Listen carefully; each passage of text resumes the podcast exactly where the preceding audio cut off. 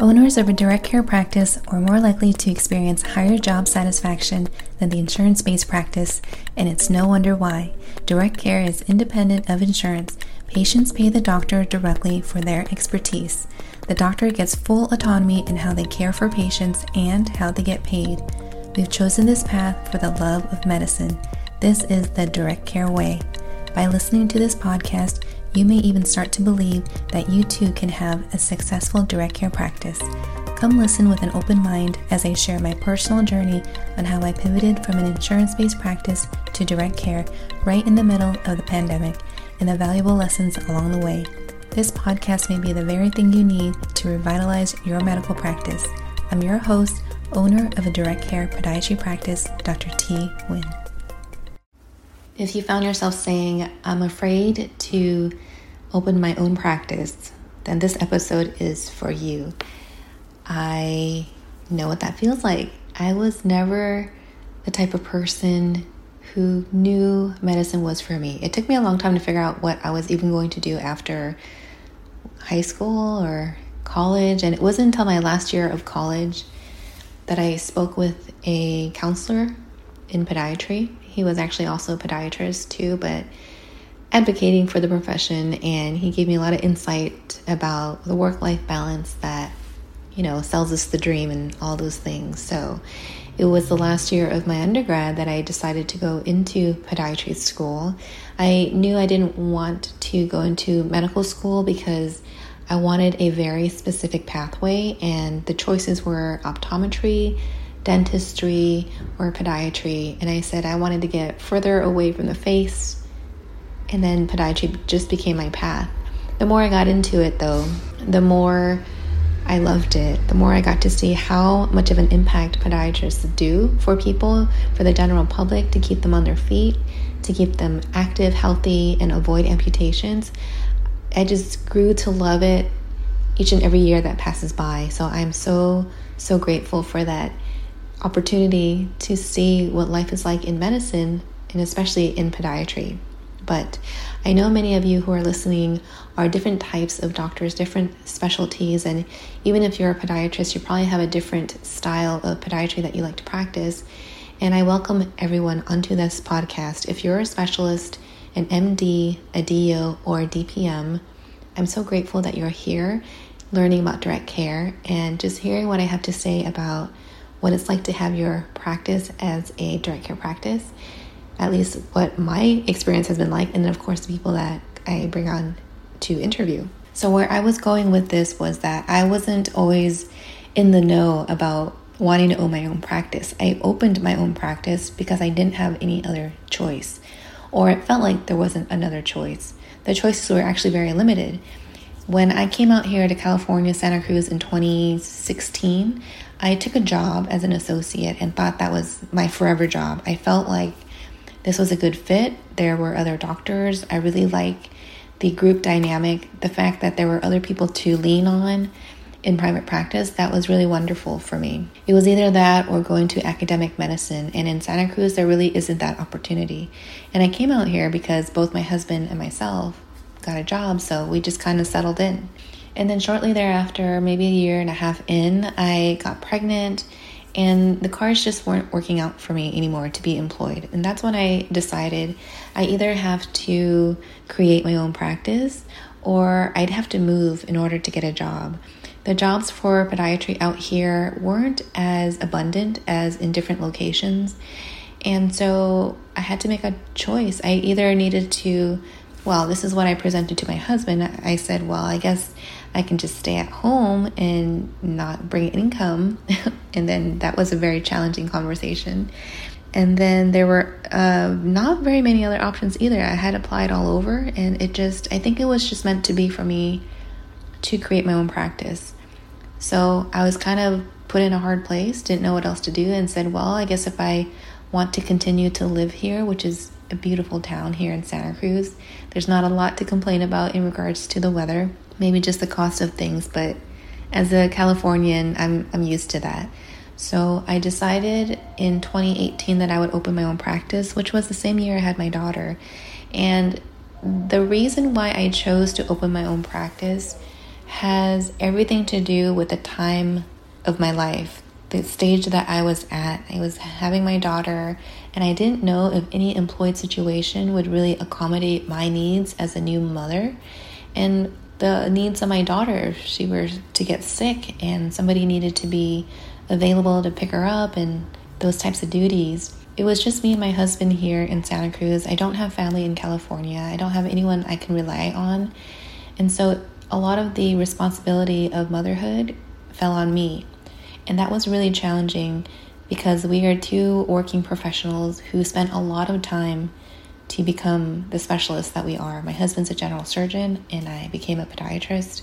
And I didn't know what life was really going to look like for me, so I just said, well, whatever it is that I need to do, I will figure it out. And so came my private practice in 2018.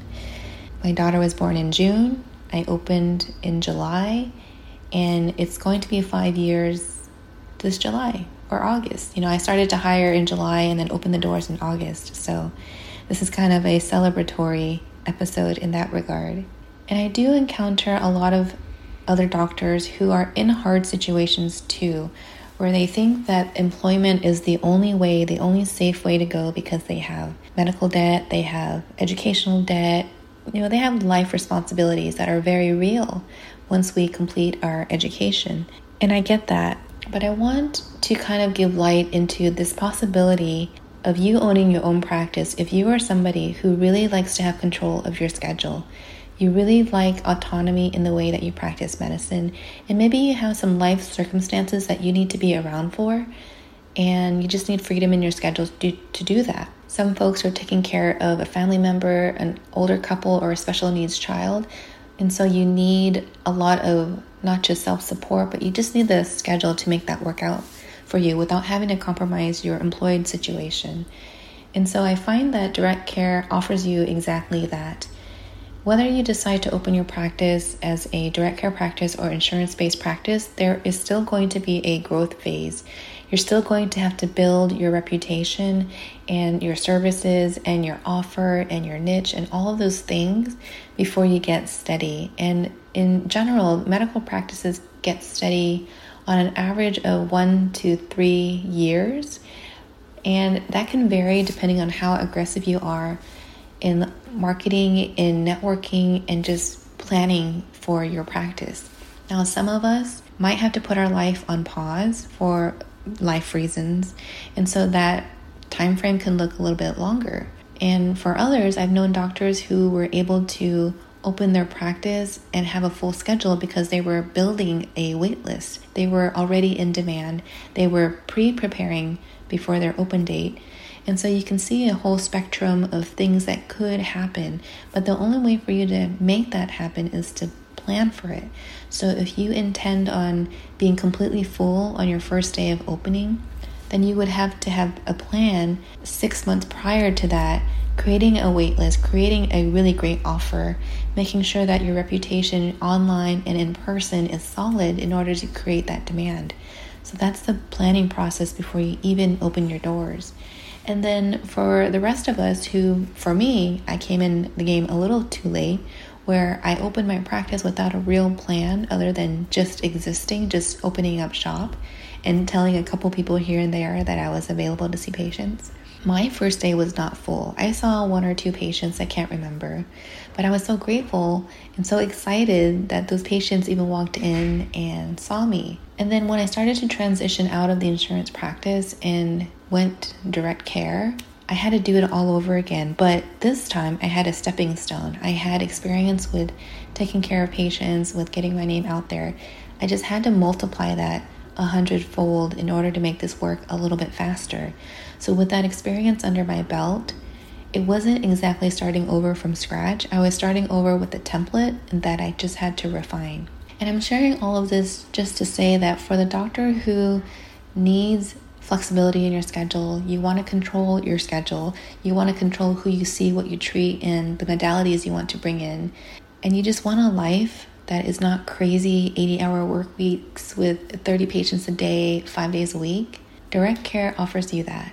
Nowadays, what my practice looks like is I'm working Monday through Thursday physically in the clinic or I'm doing virtual visits online. but that is my schedule. It's 9 to 2. With my daughter going to school, pickup times are really weird, all of that. I had to cut back my time a lot. So I'm actually in the clinic a lot less than I used to be before she started kindergarten. And this is the design. This has always been the design for me. For me to just be able to change up my schedule as I need to fit my current lifestyle or life situation. And it's easy. I'm seeing five patients a day, eight patients a day. If I'm doing a surgery, that's just one patient a day that takes me less than an hour, and then I'm done for the day. When I do big surgeries, I have to prep for it mentally, and then I have to decompress from that as well. So I'm somebody who can't really just go, go, go without it affecting my personality and my mental state. And so I found that this pace works best for me. If I can do a couple of surgeries in the office or at the surgery center, I'm basically done for the day.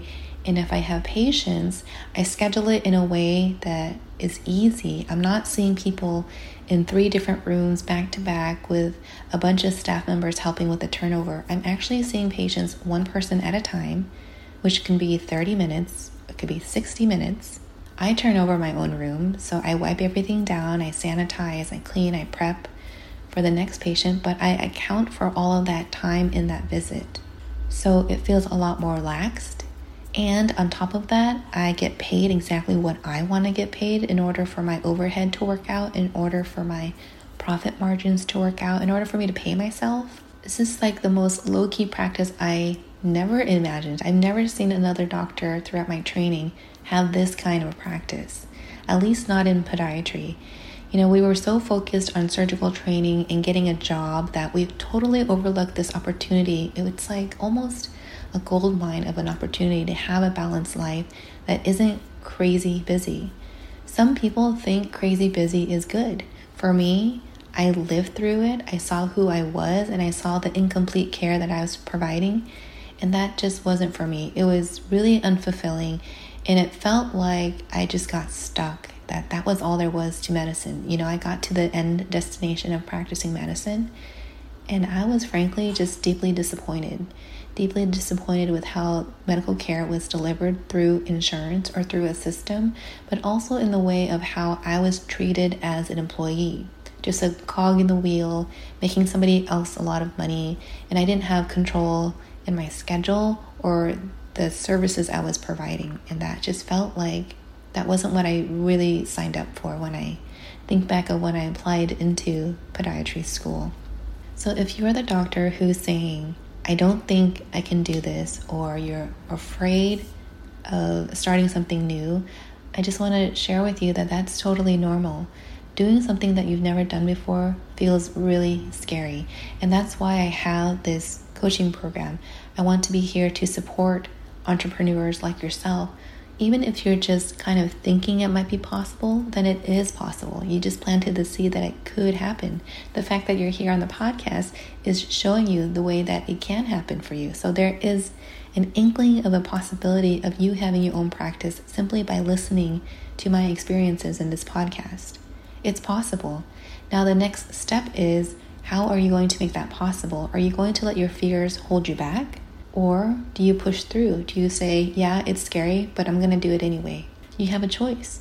You can retreat, get another employed position. Maybe you like it, maybe you don't. Or you can put your future in your own hands and decide that I'm going to do whatever it takes to make this work out. So my phone is ringing. I'm in the office recording this in between patients. That's all I really wanted to share with you on this episode.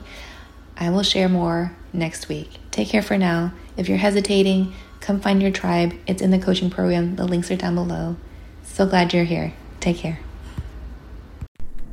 Thank you so much for being here with me. If you enjoyed this episode and want to hear more, please like, share, and subscribe so more people like you can have access to another way of practicing medicine, the direct care way. Let's connect. Find my info in the show notes and send me your questions. It might be the topic for future episodes. And lastly, if you remember nothing else, remember this be the energy you want to attract. See you next time.